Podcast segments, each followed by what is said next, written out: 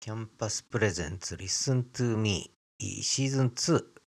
えー、26個目のエピソードですがシーズン2の1つ目ということになります。えー、前回、まあ、シーズン1を終えてシーズン1のまとめをしてでシーズン2では commentary reviews ということで少しいろんなトピックスを取り上げてそれについてのコメンタリーそしてレビューをシーズン2で行っていくということにしました。で最初の、えー、トピックスというかは、えー、札幌私札幌に住んでるんですが札幌の冬季オリンピック招致断念と2030年に向けて札幌市は、えー、東京オリンピック冬のオリンピックの招致運動をしてたんですがこれを断念するという形になりまし。でそれを10月11日ぐらいかなに断念して34年に向けてと言った2日3日後に、えー、IOC 国際オリンピック委員会が30年と34年の開催地は同時決定するという発表を行って、えー、札幌市は30年どころか34年4年も無理だという話になったと。でまあ、えー、市長は、えー、そういう話は聞いてなかったとかいろいろあるんですがオリンピック招致することに対する賛成反対はあるんですが札幌市民の間にもあるんですがただ札幌五輪招致すると決めたんだったらちゃんとやらなきゃダメだよということで、えー、まあ30年断念はいいんですが34年も絶望的になってで38年に向けてやんのかやんないのかと、いう話も含めて、まあ、仕切り直しになってしまったと。そうするとこの数年間まあ、27億円ぐらい予算かけてきたそうですけれどもそれは何だったんだという話になってきてしまうわけですね。でこの点に関して、少し YouTube の、えー、映像とニュースとそれからその他のニュースですね、えー、この間の経緯のニュースのリンクをこれはリッスンをホストに配信してるんですが、えー、貼り付けておきます。えー、ご覧になっていただければと思いますがこの点に関して私実は、えー、去年の5月と6月に、まあ、あるコミュニティ FM でねこの件について話してるんですね。でその時の音源もちょっと交えながらこの問題考えていきたいと、まあ、考えるまでもないんですけどね。でその時も私は30年は無理ですよとこのままではね、えー、もうちょっと本気でやらないと無理ですよという話を、まあ、してたんですがまあその通りになってしまったと。で目指すんだったらもう34年にターゲット絞って今からやった方がいいと1年以上前に言ってたんですがそういう決定をしたのが10月の11日と。でその2日3日後に IOC に裏切られるというまあちょっと目も当てられない展開になっているということで、まあ、札幌市民の一人としてね、えー、そして、えー、1年半前にこの問題について、えー、それなりの見解を言ってるので、まあ、その、えー、音声も含めてね、まあ、聞いていただいて、まあ、今後どうすんだと。まあもうやめるならやめるということも一つの手ですし、で私はそのさあの冬のオリンピックに限らずもう少し国際的な、えー、大会何でもいいんです。あのスキーの大会でも何でもいいんです。国際大会を持ってくればいいだろうと思ってるんですけどね。なぜオリンピックにこだわるのかね。でオリンピックにこだわるんだったらもっと本気で全面的にやらなきゃいけないんだけど非常に中途半端な取り組みで予算の無駄遣いだけに終わったという印象を免れないので、まあ、この辺りまずは、えー、去年の5月に話した音源を、まあ、聞いていただきくとこから始めたいと思います。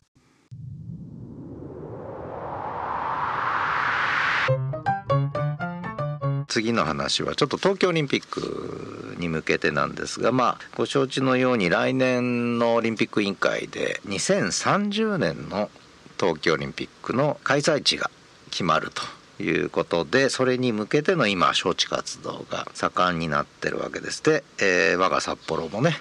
立候補してるというそういう話なんですね。で、えー、これ可能性あんのかという話はこれ最後まで分かんないんですけれどもまあ私はあの札幌はいわゆる国際的なイベントがねちょっとしばらく遠のいてますので、まあ、そういう意味ではあの東京オリンピックやっぱり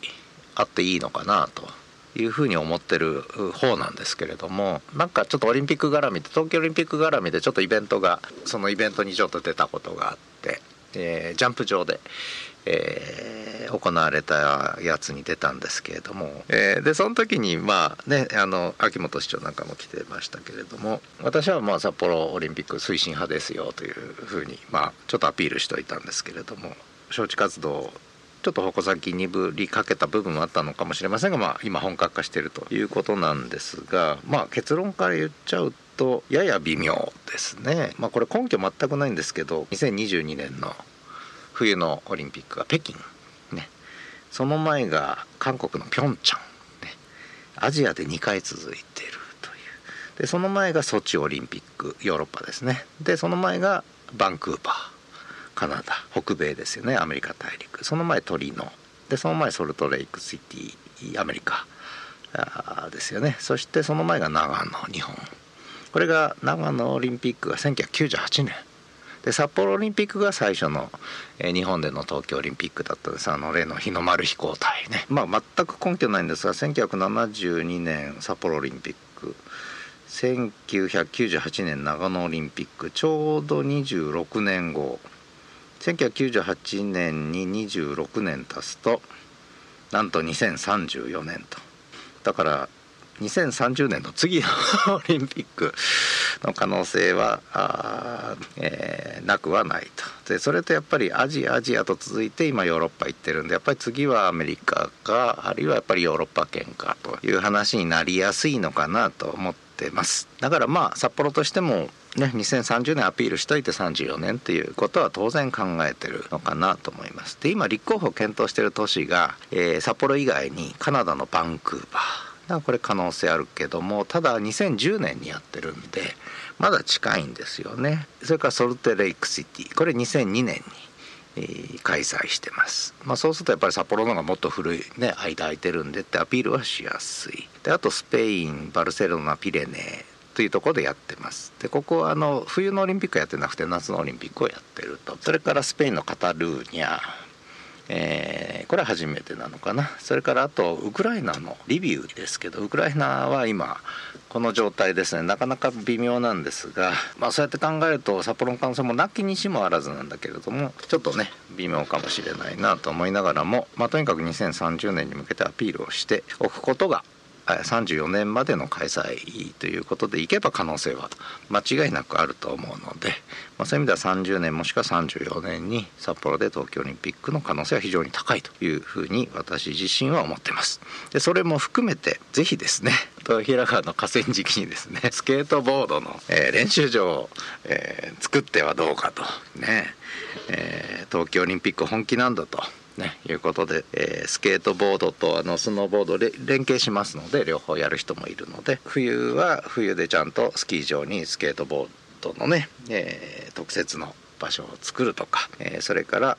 豊平川もスケボーの聖地だぐらいにしてでそれは歩行者と切り離して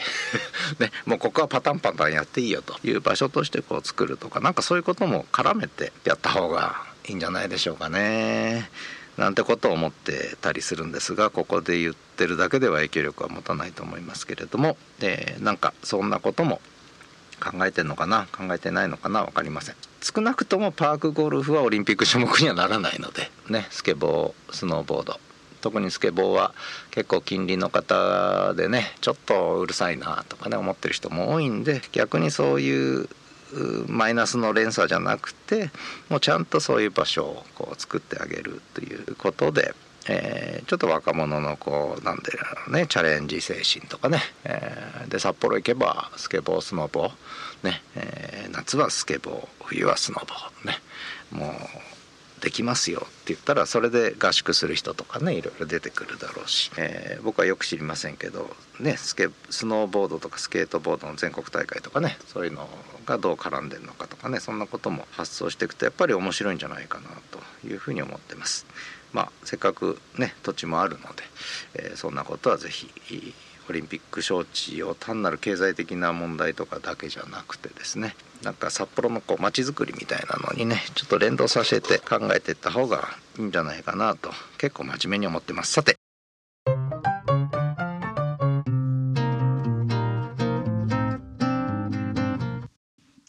今お聞きいただいたのが2022年去年の5月27日の放送で話した内容なんですよね。この時初めてちょっと札幌の冬季オリンピック招致の話。ちょっと雲雲行き怪しいんじゃないですか？なんて話をし始めて。で私はあのむしろこうスケボーとかね、えー、の施設を例えば札幌で作るとかいうちょっと若者をターゲットにした何か単なる招致運動ではなくてもうここはもう世界的なスケボーの聖地だよぐらいのことをやらないとダメなんじゃないかなんていう意識がちょっとあったんですよね。でそれでこんな話を知ってるんですがそのちょうど1ヶ月後翌月の6月末の放送で少しこの問題さらにいろいろ札幌の取り組みとか、えー、多少調べてやっぱりこれはちょっと中途半端で本気度足りないぞというこれはもう30年無理だねというような話を6月の末にしてますので、えー、今度はそれをお聞きいただければと思います。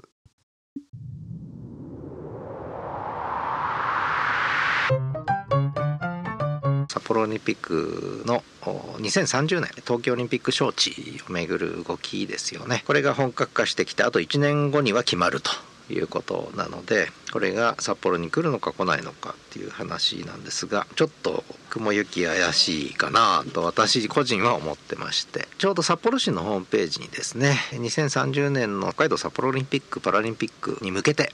大会概要ということで開催に向けた計画を作って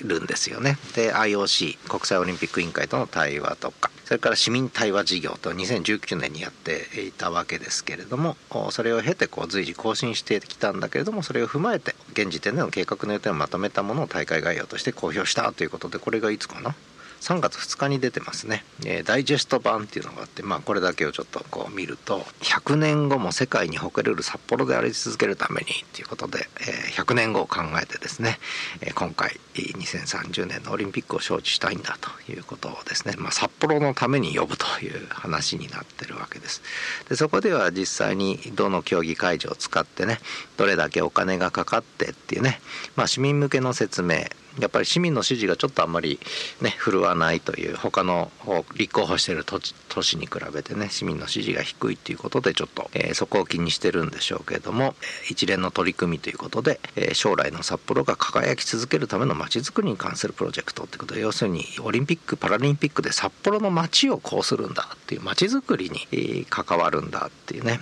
え形なんですね。で一つはスポーツによる健康で活力ある社会と。まあそうかということです。気軽にスポーツができる環境整備っていう。ことで、えスキーの絵が描いてあるね。カントリースキーの絵が描いてあるのかな。あとスポーツジムの絵が描いてあるんですけどここになんでスケボーがないんだろうっていう。スケボーができる環境を整備してくれて前にね私放送で言ったんですけどスケボーがもう道でやられるとうるさくてしょうがないのでね あのスケボーできる環境をぜひ整備してほしいと。でそのためにはちょっとパークゴルフ場一つぐらい潰すつもりでね やってくれっていうちょっと過激なこと言ったんですけれども半分以上本気で言ってまして最近あのソロキャンプっても流行っててねで追い分けですかね。オートキャンプ場はパークゴルフ場をキャンプ場にして今もう大盛況みたいですね。予約がいっぱい入ってね。だから札幌のパークゴルフ場も一つぐらいちょっとドッグランのできるこうキャンプ場にしちゃうとかね。でそこにスケボーコーナーも作るとかね。なんかそんなことやってくんないかなと真面目に思ってるんですが。それからあとこのオリンピック招致のオリンピックに関連したまちづくりのプロジェクトですけどもう一個は魅力あふれる世界に躍進する魅力あふれるまちづくりっていうことで世界に誇れるスノーリゾート国際都市札幌 ICT を活用した快適な移動環境の構築。やっぱこの辺も特にね個性感じないんですよね。それから全ての人に優しい共生社会バリアフリーと。これもよまあパラリンピックだからっていうことなんでしょうけどね。それから環境ね再生エネルギーの利活用森林等の自然環境保全ということでこれあんまりオリンピック関係なくても出てくるようなテーマだろうと。まあそんだけなんですよねダイジェスト版ね。なんかちょっとよくわからないというのが正直なところですね。もうちょっとこう札幌でやるとこうなんだということをもっとアピールしてで私はやっぱりスノーボードスケートボードねあの辺をもうもうパークゴルフ場潰して作ると。でついでにキャンプ場ドッグランも作るというぐらいのことをちょっとやったらどうかなと。真面目に思うんですけどね。東京オリンピックでいうとやっぱりその辺が目立ったと思うんですね新しい競技としてね。これ前回あのそれこそ中京大学のねスケートリンクの話をしましたけれどもそこから世界に飛び立つ浅田真央さんとかねいろいろ出てきたわけで翔馬君もそうですしみんな出てきたわけでそういう場所環境を整備するんだったらやっぱり世界に飛び立つようなまあスケートリンクじゃなくていいのでやっぱりスケボースノボーね。もうこっから世界に飛び立つんだぐらいの作ったらこれ絶対目玉になると思うんだけどまあいいや。ということで札幌オリンピックちょっと本気度をあんまり感じないということで2030年はちょっと、えー、アメリカカナダあたりに持ってかれるだろうと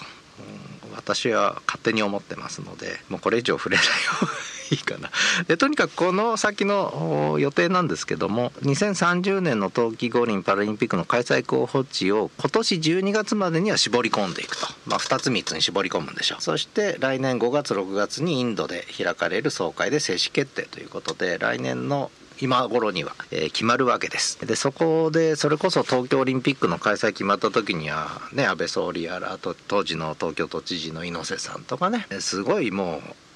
はしゃぎようだったわけでしょ。あれぐらいキャンペーン張らないとダメだし国ともねあのタイアップしなきゃいけないんだけどじゃあ岸田さん動いてんのかと。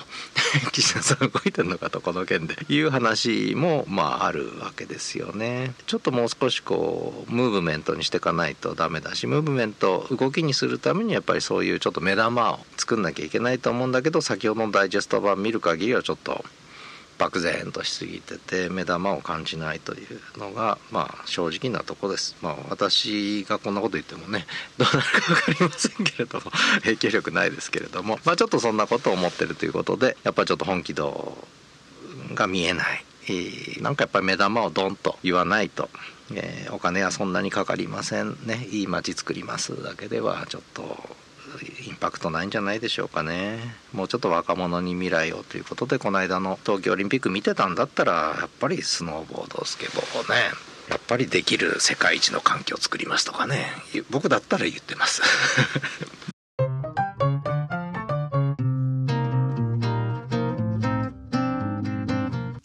まあこんな話を去年2022年の6月24日の放送で、えー、言ってるんですよね。で、えー、まあこの話はここで終わるよつもりがちょっと飽き足らなくてさらに曲を挟んで、えー、まだ語ってますのでそれも続けてお聴きください。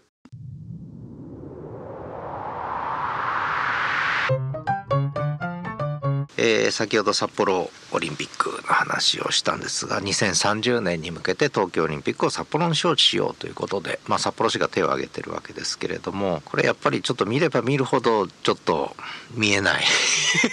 この札幌市のホームページにねあの大会に向けた計画概要ね大会概要案っていうのがあるんですけどまだ案なのでねこれから変わるんでしょうけどもやっぱり目玉がないですよね。市民の理解を得てえ、各方面働きかけて実現しようっていう。でそれを札幌の街の未来に生かそうっていうことになってるんですがまあでその内容がね先ほども言ったようにスポーツによる健康寿命を伸ばそうってね健康で活力からしょう健康寿命が短いそうですね。全国平均より札幌市はね。でこれをもっと長生きできるようにしようと。それから e スポーツね、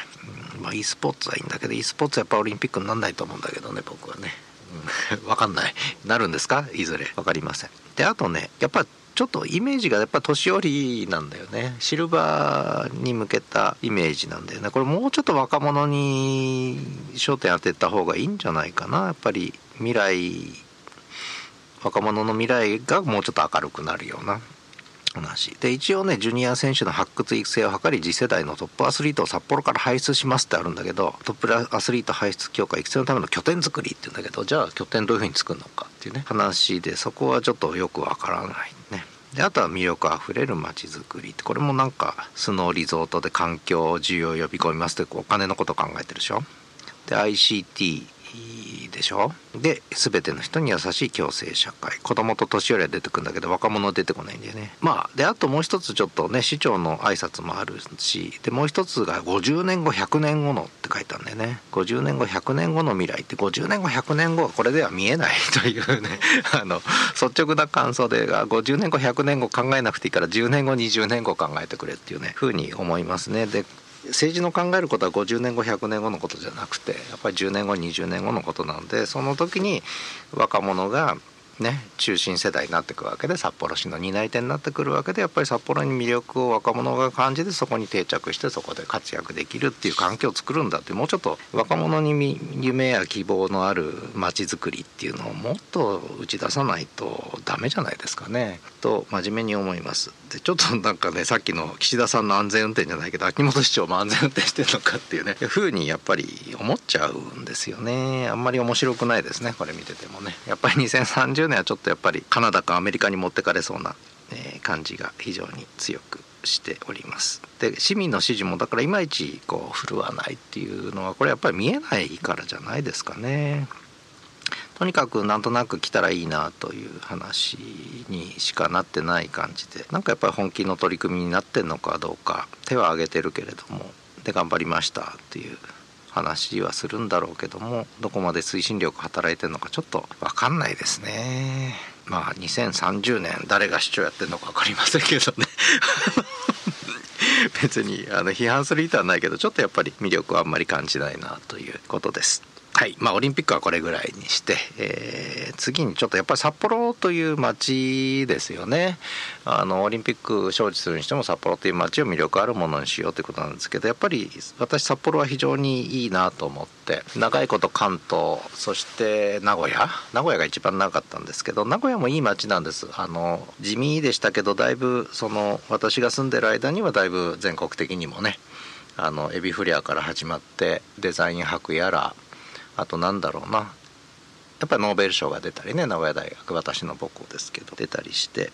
やっぱり結構あのだいぶ全国的な認知もねあの私が大変名古屋大学進学した頃は名古屋ってどこにあるんだってが、ね、みんなに言われましたから私は関東出身なんですけどもなんで名古屋なんて行くんだってぐらいこう地味で目立たない存在だったのが今はあれが大きかったなと。愛・知九博、うん、万博ね、うん、あの愛・地球博愛知万博。これの取り組みがやっぱ大きかったですね。でまああれ見てるから私ちょうどその時なんだろうやっぱりいろいろ関わったしその後のいろんな愛知県や名古屋市の取り組みとかねと、まあ、当然学長としても関わったこともありますしやっぱりこう市と市と県がねまあいろいろあるんだけど市長と県知事の間はね いろいろあるんですがあのでもやっぱり本気でこういろんなものを、えー、実現してきた歴史があるのでやっぱ一つの天気は愛知九博かな。愛知万博を呼んだという。だからそれぐらいの取り決めをしないと札幌冬季オリンピック来ないぞっていうねイメージがあるのでそれこそ まあ東京オリンピック呼んだ時の中心人物じゃなくてもいいけどそれこそ愛知九博とかこれまで国際的なイベント招致した時のノウハウとかねそういうのを学びに行くとかそういうとこから人を招いてちょっと意見もらうとかね、うん、で札幌市民に向けてとにかく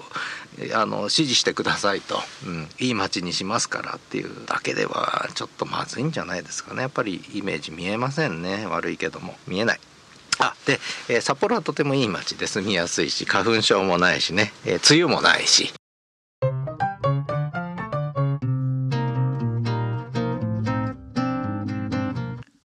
まああこんな感じで、まあ、好き勝手喋ってますけれどもお聞きいただいたのは2022年去年の5月末と6月末の、えー、とあるコミュニティ FM でお話しした内容です。まあ、この音源については、まあ、ようやくあの高橋さんの裁量で使っていただいてという放送局は責任持ちませんということであの一応許諾いただいたのでね、えー、今日ようやく使えるようになったんですけど、えー、まあ、この話はまたいずれどっかで少しまとめてしようかと思いますがえー、っとまあこの札幌冬季オリンピック招致断念問題これ前編にして後編をまたまとめてお送りしお送りしようかなと思ってます。でもし本当に呼ぶんだったら何をすべきかというね、えー、ことをまあ私の名古屋愛知時代の経まあ大した経験じゃないですけどちょっとした経験も踏まえながらあのやるんだったらやっぱりこういうことやんないとダメじゃないのということで、えー、まあ少し後編をね、えー、さらにちょっと別の音源も使いながらあの第2弾いこうかなと思ってます。ということでえー、お聴きいただいた皆さんありがとうございました。後編も楽しみにしてください。ではまた。